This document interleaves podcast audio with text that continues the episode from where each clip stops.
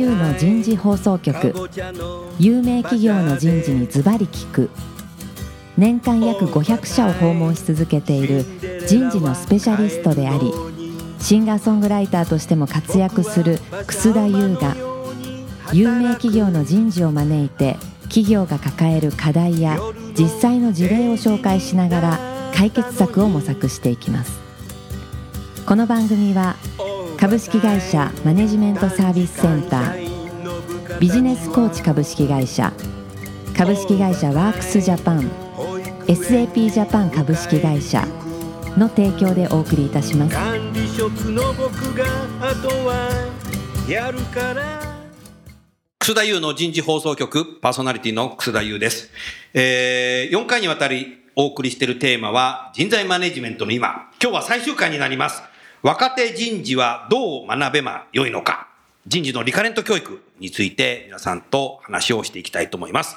早速ですがゲストの方をご紹介いたしましょう。学習院大学副学長、経済学部経済学科教授の森島元弘さんです。森島先生、今日もどうぞよろしくお願いしますよろしくお。願いします。続きまして SAP ジャパン株式会社人事人材ソリューションアドバイザリー本部本部長の南和樹さんです。南さん今日もどうぞよろしくお願いします。よろしくお願いします。さあ、4週にわたって今日は最終回ということでですね、いや、1週目からすごく面白かったね。そうですね。面白かった。やっぱ森島先生ゲストにしてよかったいね。や、もうありがたいです。ね師匠なんで。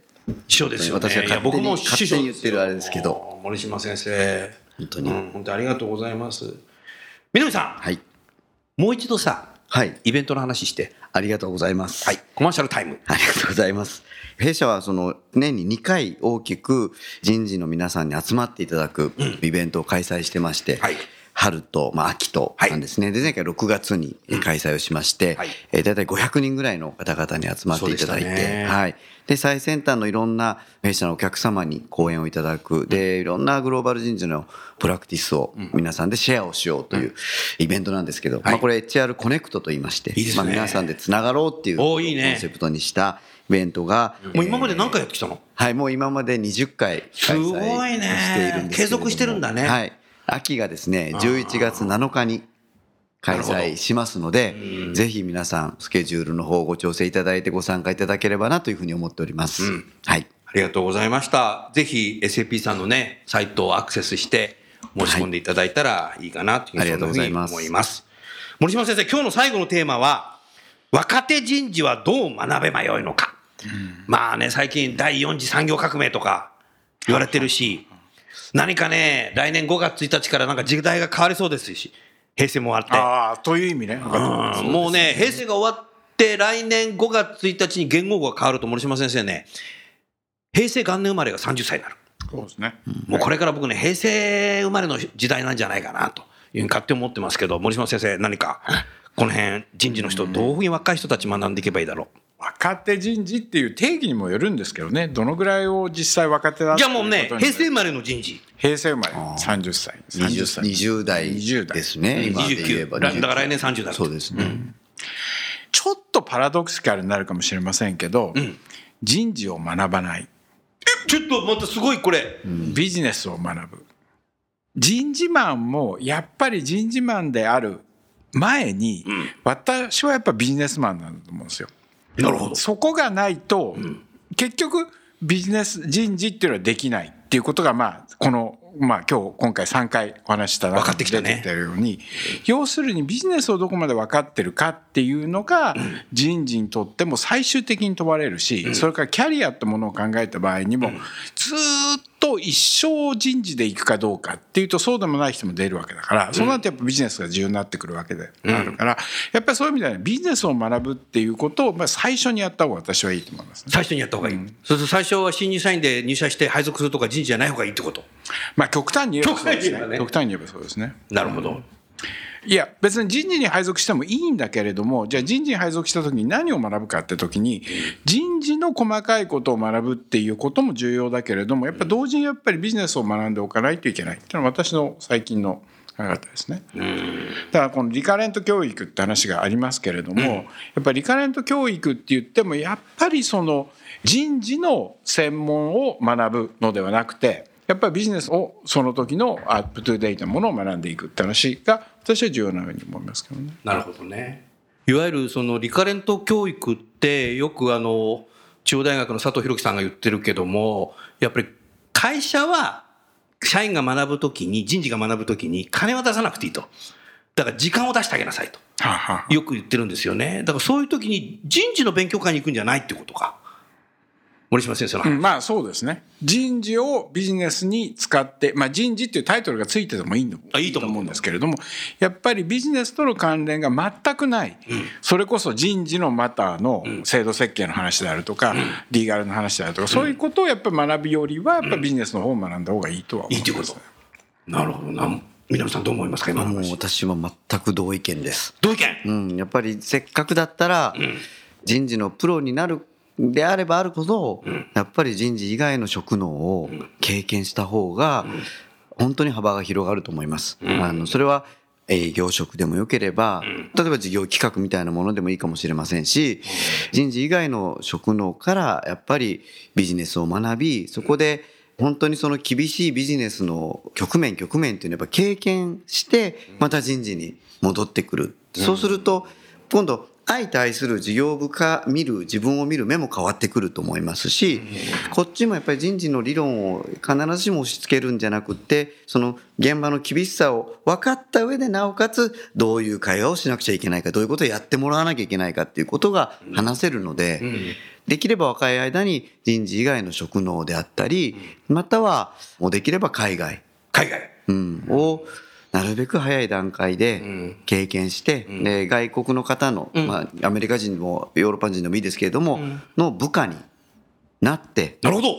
でそこで成果を出して勝ち残るっていう経験をした方がやっぱり得るもの大きいというふうに思います。これからの人事にとっては。あの人事のプロって何？っていうふうに問われた時に、人事の専門性がある人じゃないんですよもう。そうですね。なるほど。人事の専門性人事にクローズされた専門性があってもどうしようもなくて、そういうふうな知識があった時にそれをうちの企業のビジネスにどう応用していけるのか、うちの戦略とどうすり合わせていけるのかっていうところがそれができるかできないかっていうのは人事のプロなんだと思うんですおっねしゃる通りだね。そうなるともちろん人事の知識は必要なんだけれども、でも人事の知識がだけじゃダメであってやっぱりビジネスの知識っていうのも重要になってくる。そこの部分のインターフェースが取れる人間っていうのがやっぱり人事のプロなんだと思うんですね。そのために自分を育っていかないといけないし、まあ、リカレント教育みたいな機会があるんであればそういうふうなオポチュニティを使っていくっていう話になってくるんだと思うんですね。今のね、森島先生の話を聞いててね、ポコポコね、頭の上にね、いろんな企業の人事の人のね、顔が出てきちゃったんですけど、新入社員で入った時ね、例えば製薬メーカーだとね、3年間 MR やってました。みんなやりますよっていう方が今人事のヘッドやってる人がいるんだけど、ものすごい現場感覚あるんですよ。でそういうことなんだよね、きっと。そうなんですよねでもそれでも人事部長になってるんですよ。多分そこなんだろうね。今あの営業をやって人事に来る部長さんとか結構多くなってきてますけど、うん増え増えてきますよ、まあ、それはやっぱり企業の方も今言ったような私たちが話してたようなニーズがあるってことは分かってきたし、さらに重要なのはビジネスサイドから人事を見ると今までのその伝統だとか古い考え方とか制度がおかしいなっていうのが見えてくるんですよ。あるあるあるあるある。それ見えない。人事の中にいると人事の論理に染まっちゃうから結局見えなくなるんですよ。で見えなくなったら終わりですから、結局ビジネスのは変化していくから、客観視からしか変革できないね。そうそうそう。それ現場から見る人事って重要だね。なるほどな。そうすると、大学を卒業して22歳で入社して配属するなら将来人事にするかもしれないけど、3年ぐらいは海外に出すとか、3年ぐらいは現場を経験して移動してくる。そうですねそうだでもそれも最初に入社した時に少し握る方がいいね。現場に最初に3年ぐらい営業やってて面白い時に、お前人事来いとかちょっと、ええみたいな。七五三になっちゃう可能性があるじゃないですか、今の場合。そうですねまあでも握るのはなかなか難しそう握握るのは難しいか。ですいや適材もあるからな。えっ、とある意味では極端に言えばですけど、全員現場でいいと思うんですよ。お握最初握んなくてもいい。握る握らなくてもいい握んなくてもいい。現場その中で握んなくてもいい。その中で人事向いてる人そのを中で人の問題組織の問題に関心がある人をピックアップしてピックアップしていく人事に戻せばいいわけだから。やりたいっていう人でいいと思います。あやりたいっていう人。うん、必ず出てきますよ、この会社のやっぱり課題は人にあるなっていうことに気づく人っていうのは現場の中に必ず出てくるので、そういう人が人事を手上げ式で。やればいいとオープンポジションで。はい。あそれはいいね。うん海外っていうことを聞いたけどもあのはい。南さん言ってたけど最近ねトレーニー海外に出すの早くなってるね。早く入社3年目ぐらいで出してる企業結構増えてきたね。ああそうですね。若い間にやっぱり出した方がいいですし、もうとにかく海外に出てもですよ、その本社から行ってるんで受け入れられて当たり前みたいな環境で行ってもしょうがないですよこれは。そうそうそう。ですから本当に海外の組織の中に入って海外のその国の上司からもう認められるまで自分をちゃんとアピールして努力して結果を出すっていうこれをやって初めてまあ仮にその方が人事になった時にですよその国の社員の方々がどういうことに苦労してたりだとか上司とどういうふうな関係性を持ってるかこれ分かるわけですよね。これもやっぱ現場経験ですけどこれやっぱり行かないと分かんないことやっぱありますよ。あるね。なるほど。と思います。部長さんあたりで海外に行くと、結局海外で見るところはゴルフ場と日本料理屋だけになっちゃうんですよ。ちょっとね、あのね、日本中ね、これね、ラジオ聞いてる人で部長さん多いんですよ。いやいや結構みんな耳塞いじゃったかもしれない。いやだけども 若い時に行くと同じような年齢とそれこそ現地の飯屋さんとかに行くわけですよ。なるほど。そこの部分なんでそこで、すよ本当にそこで人脈できて。そこで人脈作ったりそれから本当に現地で働いてる人って何を望んでるかって分かるわけですよね。そこの部分の知識があるかどうかって全然違うと思いますよ。いやー、今のは、メモ書くとこだね。うん、そう思いますね。やっぱり森島先生、よく昔からね、学者さんがね、研究する時の論文とか見たことあるけど、初期キャリアってすごい重要っていうじゃないですか。一番最初の配属先。これ結構ありますよね。うんまああ特に上司ね。あ、上司か。うん、だからやっぱり、それやっぱり重要なんだろうね。確かにそこでこう教わったこととかそこで教えてくれたことってやっぱりまたその下に教えていかなきゃならないなっていうのがもう刷り込まれますね。最初にやっぱ教わることって多いんで多いよね。何しろ。あうん、確かにそうですねー。あるよね。うん、私も自分自身振り返るとそういう気がします。そう、うん僕もそうだったな。うんそれは結局そうなるんだよね。そうですね。逆算すると。いやだからこそ私は最初の仕事は人事以外の方がいいと思あ、う。そういうことね。そうですね。つまり、人事のマインドセットを作るっていうのは別に後でもできるんだと思うんですよ。ね、確かに人事そのねまあ、ビジネスのすり合わせをやっていくと後でもできるんだと思うんですけども、でも人事に最初に配属にされちゃうと人事の論理を学んじゃうんですよ。んなるほどでそれを下に伝えていこうとする。なるほど。そうじゃなくてやっぱビジネスの論理を学んでビジネスの論理を人事にどう応用していくのかっていうそのビジネスが先に来るっていうのが多分正解だと若い人は正解だと私は思いますけど、だからうちのたまに学生で人事行きたいってやついるんですよ。あ最近いるの？そういう学生。たまにいますよ。でも先生のところにいらっしゃる学生の方やっぱ人事をこうちょっとやっぱりあ意識されてるまあまあそれはそれはある方がやっぱりいらっしゃいますよねやっぱりね。だけども、僕はやめろって言うんです。あ、やめろって言うんだ。あそうなんですか。大体あの配属面談のとこに5つぐらい上げられるじゃないですか、その時に人事5番目ぐらいにしとけって言われて 一律採用はあともうビジネスのサイトで行け行けと。いうわけですよ。どんなに最後に人事に戻ってきたかったとしてもねでも逆もあって、いろんな企業の人事の人と飲んだ時とかね、はい。5、6社いる時に、皆さんの会社で学生が人事に行きたいんですって主張してどうするのって言うと、いや、ちょっと危ないから、人事まあちょっと不不思議な人が多いっていうのはあります、人事を最初からあの希望する学生っていう。でもね、学生からする人事ってほとんどね、採用みたい仕事だと思ってる人多いみたい。そうそうそう。あそうですよね。学生からそれしか見てないもんね。確かに採用ですもんね。人事イコールね。うん確かに。若い人でやっぱり採用のイメージものすごく強いですね。いろんな人事のコミュニティとか行って若い人たちとこうちょっと話したりすると人事の採用がすごく占めてるポーションが大きい意識の中で、っていう感じは確かにしますね。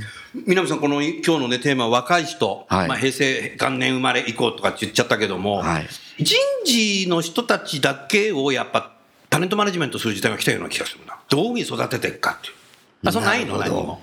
いやいや、あると思いますよ。俺は、ただ、それが20代からがいいかっていうのはちょっと分かんないですね。ああね、そうだね、そうだね。んだけど、やっぱり人事の選手ですかね、ビジネスパートナーとか、やっぱりいいビジネスパートナー、強いビジネスパートナーを育てようと思えば、やっぱりいろんな経験をさせていくことって、やっぱ人事の中でも大事。大事ですよね。うん、ですし、逆に言えば、その人事の中に今度入ってきてもらおうと思う人を、会社の中でやっぱりこう、見つけとくと言いますかね。うんうん。事業の中でも活躍していて、人に対してものすごく関心がある人っていうのを、人事部は常にやっぱり見つけといた方がいいですよね。そういう意味では人事部はきちっと現場を見ておかなきゃいけないっていう、そこに来るの一番最初のもあるかもの、1回目のね。うん、そういうのもあるかもしれないですうん。ね。だから、まあ、いろんなそこで人事も多様化してきて、いろんな人が入ってきて、で、その中で本当に、まあ、事業の理解、それから戦略の理解、そしてそれをどうやって人事に紐付けていくかと、それから組織に紐付けていくかっていうところをしっかりと教育していくっていうことは大事だと思いますし、それを実際エグゼキューションしようと思うと、これ理屈じゃないですから、どんな、じゃあモビリティのオプションあるのかとか、どんなコンペンセーションのオプションがあるのかとか、どういうふうに処遇をしていけばいいのかっていうようなことも、やっぱりそれは高度に会話ができる必要があるので、ねだからまあそういう事業の理解、戦略の理解、人事の理解っていうのをまあそれぞれしっかりとやっていくこと自体はいいと思うんですよね。これは強い人事ができていくとは思うんですけど、まあ後からでもいいかなっていうことです。まあその人事の部分については。あ、そういうこと。そういうこと。うん最初はやっぱり事業からやっぱりやった方が早いやっぱり思いますね。後からは大変ですよね。ある外資系の企業で人事に選ぶ人ってどういう人ですかって言ったら社内とか社外でビジネスを立ち上げた経験のある人だっていうふうに言われたことなんですよ。つまり立ち上げるとかビジネスをこう進めていくっていうのは人の問題を本当に真剣に考えないとうまくいかないっていうその原体験があるわけですよね。原体験がある。だからそういう人たちを人事にすると例えば制度設計をする時にもちゃんとある意味では現場の人が使えるような制度にしていくであるとかビジネスに合った制度にしていくっていうのになってくるわけだからやっぱりそういうこのビジネスを立ち上げた進めたっていう経験があるかどうかっていうのはものすごく重要だって言ってましたね。なるほど。それは重要だね。これからの時代ね。そうですね。もう結構本質的な部分ですよね。そういう意味ではさ、副業いいんだよ。あ、そうですね。全然いいんです。そう、全然いいです。だから雇用されちゃうとさ、サブロ協定の問題出てきちゃうから、起業すればさ、雇用じゃないから、サブロ協定ないから、新入社員でもそうやって事業をや起こしてみたら、副業でね、すごくいいなと思う。確かにあともう一つさ、やっぱ HR テ的な発想から言うとさ、入社3年目か5年目か分かんないけど、社内になんかチャットボットみたいのがあってさ、人事に行きたいですとかって、人事行きたいんだったらこういう勉強していかなきゃダメだって、そういうのがなんか AI でできたらすごくない？それ。ああ、そうですね勝手。なこと言ってるけど、僕は。うんまあでも、そういう時代があるよ。全然大丈夫ですよ。今でもできます。それは。あ、できんの？できます。チャットボットの技術はもえ、う、SAP さんであるんですかできますよ。あ、できんの？前僕があの勝手なこと言ってるのはもう、すでにできてる。できてる。なんだ、僕は古いね。いえいえだからもう、そういう技術はあるので、あとはもうそれをどう使うかっていうことだけなんですよね。ですから、まあ、うんキャリアの相談とかそういうのはまあいいと思います。し、そういうこう教育コンテンツをバッと AI が出してくれるとか、リコメンドしてくれるみたいなのは、まあ、いい世界ではあるんですけれどもね。ただまあ、本当にその先をどうするかですよね。何まあその先って？その教育をしてもいいと思いますし、まあいろんなキャリアの。勉強したけど、なんかポジションなかったら嫌だね。うん、その勉強した先っていうことが大事だと思うので、やっぱり本人に強いやっぱり意志であったりだとか、やっぱり意志がないと努力できないですからおっ、しゃる通り。うん、やっぱその意志をどう持たせていくかっていうキャリアに対して、対して。うん、いうのはすごく大切だなとそこ思ます。はいだから1回目に話し合った通り、マネージャーがきちっとそういう若手にコミュニケーションしていかないと、キャリアに対する考えも本気なのかみたいなこと言えるぐらいにならなきゃダメだね。どうしてもやっぱりか今の営業が嫌だからそっち行きたいですとかって言うんじゃダメなんで。あそれはダメそうダメなんで。そうそうですね。でダメだね。日まあそれは本だとキャリアってどうしても与えられるものっていうのがもう文化的にあるじゃないですか。あるあるある。ある時移動が来る、ローテーションで移動が来て、キャリアってのはもうなんか知らないけど会社が考えてくれてるものだレールが引かれてると思う。うん。でもそこをやっぱりどう変えていくかっていうのはすごいチャレンジだし、ある意味それは人事の中でもそうだと思います。なるほど。人事の中のキャリアも、ね。もうなんか次はこう行くんだろうみたいなのが勝手に考えてくれてるだろうなるほど。なんか森島先生なんか言いたいやでもキャリアって考えてないんですけどね人事はね。そんなにはね。あ、そうなんだ。っあけ。実際はね。あ実際は？なんかあの周りから見ると考えてくれててあの大船に乗っていればどっか行くようなイメージだけど実は人事って考えてないところ何も考えてないいやさっきもちょっと申し上げましたけど移動の決定っていうのはものすごく短期的なスパンでしか物事考えてないと思うんですよそうだね。そうだね。だから実は私学生なんかに言うのはまあ学生に言っても大体分かんないんだけど企業に入って会社が考えてくれるわけじゃないんだと、会社が考えてるのは今と次だけであってその次なんて考えてないんだから、そんなにあの会社のやってるキャリア開発を信用してもいけないんですって話はするんですけどね、うん。まあ、その話はいいとして、もう一つはやっぱり重要なのは人事って何をしているとこなのか何を実際には司っている部門なのかっていうのが、ほとんど社内の人知らないと思うんですよ。多くの人おっしゃる通りだね。人事ってブラックボックスだよね。結果としてしか見てないから移動して移動はある意味ではあの事例で出てくるわけだし給与明細みたいので上がったか上がらないかボーナスもそういう形で出てくるわけだからその裏にどういうふうなプロセスがあるのかって全然わかんないわけです。だからそういう意味ではちょっとあのまあ奇抜かもしれないけれども人事社内インターンみたいのをやってみてもいいのかなって感じがする。に社内インターン。少しトレーニングみたいで。そうそう。あそれはいいね。それはいいね。そうですね。やっぱり隠されてる部隠されてます分が多いですね。完全にブラックボックス部だよね。それは別にあの日本だけじゃなくて海外でもそうだと思うあ、海外もそうなの？海外でも結構そうですよそんなオープンにあなたが昇進したのはこういう理由ですってとこ言わない言わないよね。言わないから言わない言わない。確かに人事ってそういうもんだよね。うんだから人事っていう世界は実は人事以外から見ると非常に中身が見えにくい世界なんですよ見にくいね。そこなんとかしないとやっぱりね人事のキャリアっていうものになりたいって人だんだんあのあんまり出てこないと思うし、まあ、出てきた方がいいと思いますけど、でもそういうことがやっぱり重要なんだと思うんですね人事って何をやってる部門なのかっていうことがもっとオープンになってくる。なるほど。南さん、そういう本書かなきゃダメだよ。人事って何やってますかみたいな。南さん、はい最近本出して。なんていうタイトルでしたっけ？人事こそ最強の経営戦略というこれさ、僕、はいあの、東京駅のさあり、がとうございます東京駅前のほら、はい書店。はいあそこ行ったらすごいのがさ、立って歩いてたらさ、もう目の位置にバーッと置いたんだよね。れありがたいです目の位置にあるのゴールデンラインっていうらしいけど、そうなんですあそうなんです全部南さんの本なんだよね。ありがたいです本当にすごいね。はいもう日本の人事の数だけ売れちゃったんじゃないかな。いやそんなことないそんなことないですけど。人事こそ最強の経営戦略ってアマゾンで検索すれば出てくるの、もちろん出てきます。出てくるね。はい。ああのリカレント教育はこの本読むこと。あなるほど、えー番組以上で終わります。そういうことじゃなくて。あ確かにそうだよねこれ見てたらさ僕の知ってる人事の人が出てくるんだよね。もう黒川さんとか。ああ、そうですよね。彼女は素晴らしいね。そうですね。あですから、まあ、今回お話ししてきたやっぱり事業と、まあ、その経営戦略と人事どうやってこう紐づけていくかっていうおっしゃる通りだ。ことをやっぱり私もやっていけばん。日本企業必ず強さがあるんで世界で勝てると思ってますしもう本当にそこの紐づけだけなんですよね。うん、で強みはもともとあるんでそのエンゲージメントっていう、だからそこをうまく生かしてこの競争の中で勝ち残る人事っていうのをぜひやってほしいなっていうもうそこ一点なんですけどね、はい。今日はもう最終回4回なんですけども多分第5回があるとしたらこの本が課題図書だね。人事こそ最強の経営戦略。これをやっぱり読んであとはみんな心の中でどうするかってことを考えるっていうことが重要なんじゃないかなってそんな日思いましたね。さああと5分。何議論しよう。あのちょっと南さんのお考えをお聞かせいただきたいんですけど、行こう。人事って日本もまあアメリカに行けば完全にそうなんだけど女性が結構多くなって多いいですね。確かに多い。あれはどう思われます？ちょっとトリッキーなクエスチョンになっちゃうんだけどさ。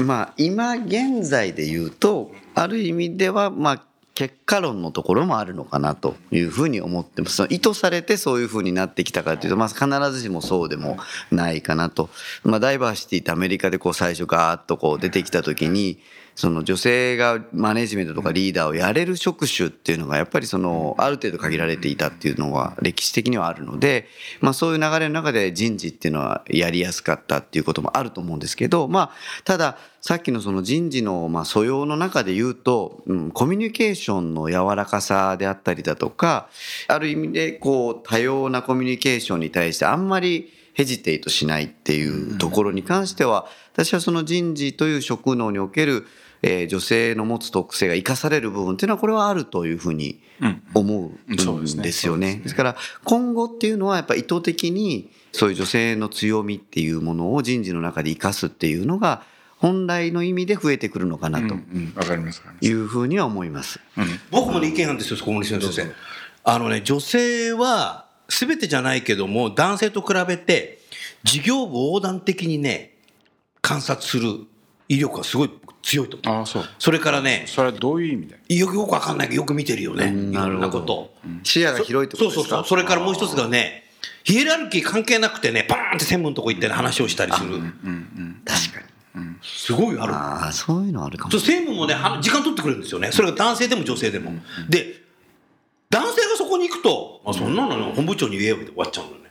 結構それいろいろ聞いてたのね、で、もう一つやっぱり女性が、例えば日本企業で女性のね、執行役員とかすごい増えたんだけどもね、うん、彼女たちに、あなたのサクセスさは男ですか女ですかっていうと、ほとんど男になってる。これもちょっといろいろ、パイプラインはできてないなっていうのは。うん、あの、お二人の答えがちょっと対照的だったのが面白くて楠田さんはどっちかといえばビジネス上の女性の強みをおっしゃったじゃないですか。確かに。で、南さんは人事のプロフェッショナル、人事とのコンピタンシーとしての女性の強みみたいのをああ、なるほど。そうですね。で、どっちを従事するかっていうのは企業としては結構重要な意思決定だと思うんですよ。やっぱ私は女性がビジネスで強い部分をちゃんと使ってって人事をやっていく、さっきの人事のリンクっていう話の方がメイクセンスするんだと思うんですよ。なるほど。なるほど。だけれども、あの南さんおっしゃったように、今の女性のかなりの、まあアメリカも含めて使い方っていうのは、やっぱり女性としての人事パーソンとしての強みみたいのを結構重要して女性が活用されてるってところがあるので、そこのところはちょっと私気をつけた方がいいんじゃないかと最近思ってるんですよ。なるほどな。極めて女性的なそのまあ多様性であるとか感覚あのコミュニケーション能力みたいのがあるっていう話で人事になっちゃうよりはやっぱビジネスとして女性の持ってる能力が重要だから人事としても使えていくっていう方が私は正しい議論なんじゃないかなってちょっとするんですよ、ね、そうですね。それ結構難しい。そこはね、あの、結構あの、難しい意思決定だと思うんですよ、ね、でもそこって色眼鏡になんない？色眼鏡になりますよ。なるね。なる。なるね。逆にその事業での女性の強さを持っている場合僕は事業のリーダーにすべきだと思うんそうですね。そうですね。それもシンプルに、その人を人事に持ってくるのはまあいいですけど、まあまあ数がまだ相当なゆとりがないと。できないまずでも事業のリーダーで多様なやっぱり側面が必要な事業なのに、女性がなってないというケースの方が全然多い、まあ、その男性女性じゃないですけど例えば女性が使う商品のビジネスのリーダーを男性がやってるみたいなこともまだ全然あるので、まだあそういうところの事業のリーダーをまず女性がやるっていう時代がまず来る。うん、でその後なんかそういう感じになるとまたさらに強さが、強さが出てくるように思います、出ますね。あのね人事部長もそうだけど広報部長も女性多いよ。多いよね。多いよね。それはインターナルコミュニケーションみたいな話があるからね。あ、そういうことか。うん、あなるほどね。でもこれね、一過性なんだよ、多分。今まで、今までね、創業以来男性しかやったことないから、一回女性にやって、あとはそ女性管理職比率を高めたいあ、そうそうそうそう。女性を無理やり入れる。202030それは本当にあんまり。もう言わないの最近。言わなくな言わなくなったね。そうですね。っていうのはあるんで、私もじゃ答えがあるわけじゃないんだけど、なんとなく気になるわけですよ。女性が、女性的な女性だからコミュニケーションが強いからっていうことで人事部長になっていく人事のトップになっていくでもね一つ言っちゃっていいかですかね女性の人事担当役員とかっていうのはね社員を見てない 自分大好きでね外ばっか出てる多い それはあれじゃないですか。はい。アリとキリギリスのやつにありましたよね。ありました。それがすごく多いね。ええ。だから難しいところなんだと思うんですよ。自分がちょっとね、いわゆるタレントになっちゃう。ああ、そうなんですかね。まあ、この議論していいかどうかわかんないんだけど。ああでも今さっきの森島先生の話は結構やっぱり奥深いね。うん、奥深いしこのどういう時間軸のスパンの中でそれをやっぱ考えるかで結構答え変わってきますよね。すごく先生おっしゃったような世界になってくると本当の強さ。って出てくる。おっしゃる通りその授業を引っ張るリーダーとしての女性の強さがしっかりとあってその上でまた人事もっていうこの強さはダブルの強さなんでまあいいなって思いますけど、いや、そうなりたいですけどね。だから日本にも 今あのおっしゃったようなビジネスの力もありで人事をやってきた人。何人か女性出てきてますからね、うん、そうね。うんあの何人か私も個人的にも知ってますけれども、そういう人が出てきてるから、そういう人を見るとやっぱりあのできない話ではないんだって感じがしますけどね。さあ、ちょうど時間になりましたので、番組をお聞きの皆さん4週にわたりいかがだったでしょうか、えー最後にゲストの方をご紹介して番組を終わりたいと思います。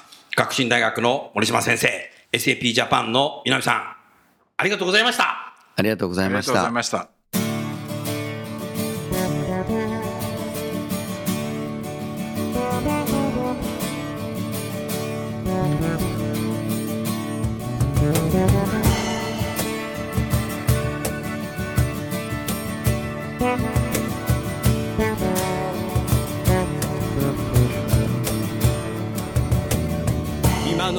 今日のお話はいかがでしたか？楠田祐の「 The Times Will Change 時代は変えられる」とともにエンディングといたします。この番組は日本最大級の人事ポータルサイト HR プロのウェブサイトからもお聞きいただくことができます。HR プロでは人事領域に役立つさまざまな情報を提供しています。ご興味がある方はウェブサイトをご覧ください。この番組は企業の人材戦略人材育成のプロフェッショナルカンパニー株式会社マネジメントサービスセンター人と組織の生産性を高めるビジネスコーチ株式会社企業の人材採用支援キャリア支援を通じて人と企業の持続的な成長と価値創造に貢献する株式会社ワークスジャパン。あらゆる業種あらゆる規模の企業のお客様のイノベーションに貢献する SAP ジャパン株式会社の提供でお送りいたしました。それでは来週もお楽しみに。